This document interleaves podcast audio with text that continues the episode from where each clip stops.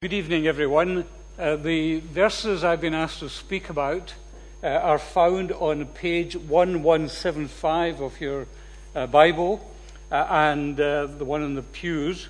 Uh, and it is from Ephesians chapter 3, verses 20 to 21 in particular. Ephesians chapter 3, verses 20 to 21, page 1175. Let us hear the word of God. Now, to him who is able to do immeasurably more than all we ask or imagine, according to his power that is at work within us, to him be glory in the church and in Christ Jesus throughout all generations, forever and ever. Amen. Now, let me just put this into a little bit of context for you. This is the great apostle Paul, chained to Roman guards in Rome, writing a letter which he probably dictated rather than wrote uh, through Tychicus to this church in Ephesus, which is in Turkey. If you ever get the opportunity to visit Ephesus, it's well worth it. I've done that myself. And he's writing to encourage the church who are in difficulty. And he writes to them about what is to, to know Christ how to live the Christian faith. And he goes on writing till about three chapters or thereabouts, and suddenly he stops and starts to pray. He bursts out into prayer. And his prayer for the Ephesians church is so grand and so wonderful that I wonder if anyone of us ever would dare to pray the prayer that Paul uh, prayed uh, for the church in Ephesus. For example, he says in verse 18, that they may have the power, together with all the saints, to grasp how wide and long and high and deep is the love of Christ. To know that love. Have you ever prayed that you might know the fullness of the love of God that surpasses knowledge? Now, you might say, well, how could that be? How could the love of God surpass knowledge, and yet you might know it? It seems a conundrum. But that's what Paul prays. Have you ever prayed that? That God might let you know the height and the depth and the power of the love of Christ. Have you ever done that? Are we going to do that tonight? Or are we just going to pray only words? And not only that, he goes even further and he says to the Ephesians, he prays for them in verse uh, uh 19, that they may be filled to the measure of the fullness of God that they might be filled to the measure of the fullness of God. Is that possible? Have you ever prayed that for yourself, that you might be filled to the measure of the fullness of God? Have you prayed that for one another? Paul did. He wasn't afraid to pray these majestic prayers um, for the church at Ephesus and indeed for ourselves. Now, then he goes on, and this is my verses in particular, uh, to verse 20 then he goes on to say, Now to him who by the power that he has is able to do far more than you can even imagine or think. Now, wait a minute. What does that mean?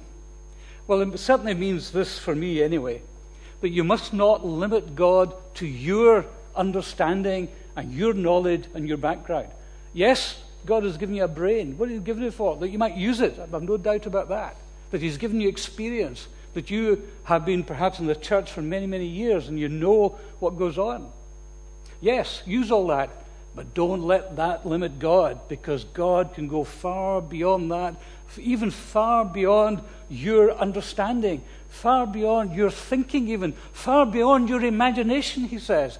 God cannot be limited because he is limitless. And through you, he can do all these wonderful things.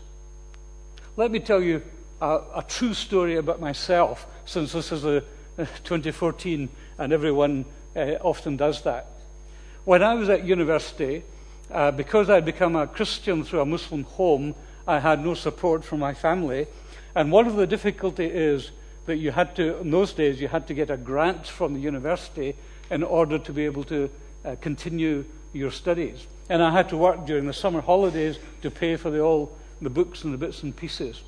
And you can imagine the pressure that brought because my father often refused to sign the forms. And I didn't know from one year to the next whether I'd be able to continue.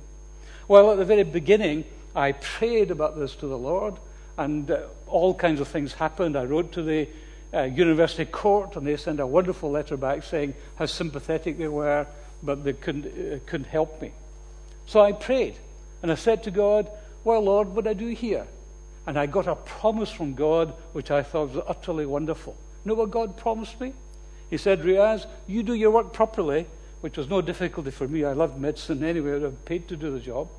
And if this is what I promise you, that you'll pass all your exams first time, you will not need to do any research. Wonderful, I thought. I can able to work during the summer holidays. I don't need to worry about my research. And I went with excitement to tell my Christian friends at university, look, look at the promise that God has given me. I'm going to pass all my exams first time, no resits. And they just laughed. And they said, Don't be daft, Riaz. You can't get a promise like that from God. That, that doesn't work. And I thought, Well, that's funny. That's the promise God has given me. Well, to cut a long story short, I went through first year, got through all right, no bother.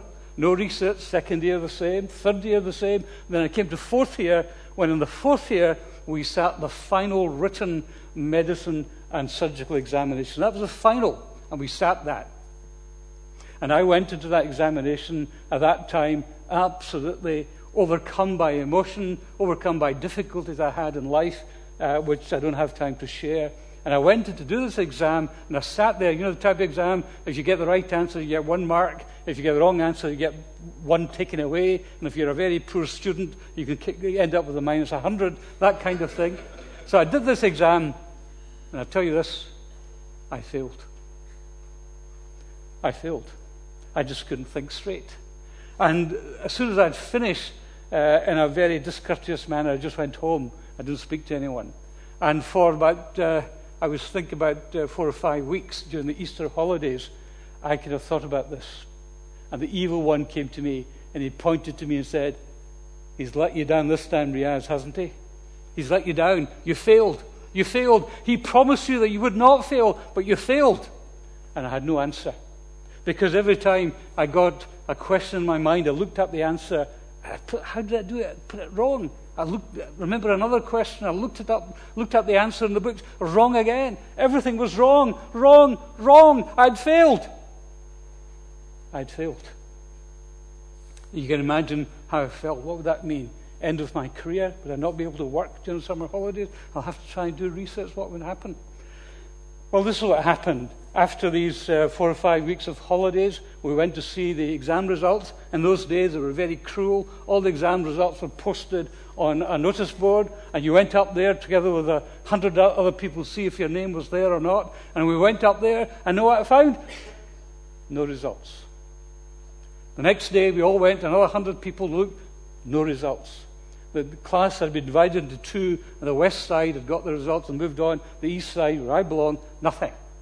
Third day, we went to look at the exam results, nothing again.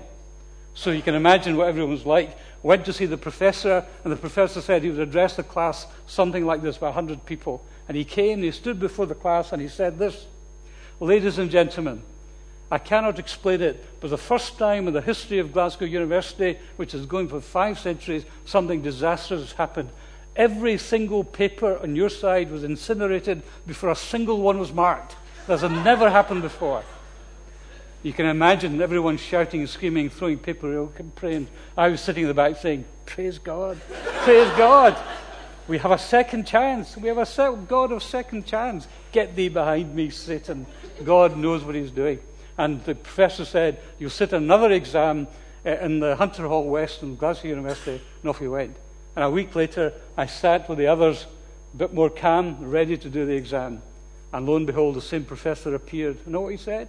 He said, Ladies and gentlemen, those who are more astute amongst you will realize that you're being asked to sit the same paper because the university court has decided that there wasn't enough time to set a new paper. And I spent all the Easter holidays looking up all the answers to all the questions that I could remember. What does Paul say? God is able to do immeasurably more than you can ask or think. That's what he can do. And how does he do it? what he says is quite clearly this by the power that he does through you. Did you get that? That uh, to his power that is his work within us, within you. Now, God can use angels. He can use um, archangels, can't he? He can use spiritual beings, but he doesn't. He chooses you and I. That's what he does. He chooses you and I. So, where are you? Are you going to let your own mind, your own thoughts, your intellect to stop God and say this is as much as uh, the Charlotte Chapel Church can achieve? Or are you going to say God is able? He can do all things. He can do wonderful things through us. Yes, through you and I. But not only is through you and I as individuals, it's also through the church in Christ Jesus. See how the family of God works together? And when we work together, as the Ephesians were encouraged to do by Paul the Apostle, then nothing is impossible with God. Nothing is impossible with God. Are you looking for um, some kind of. Um, my time is fully up.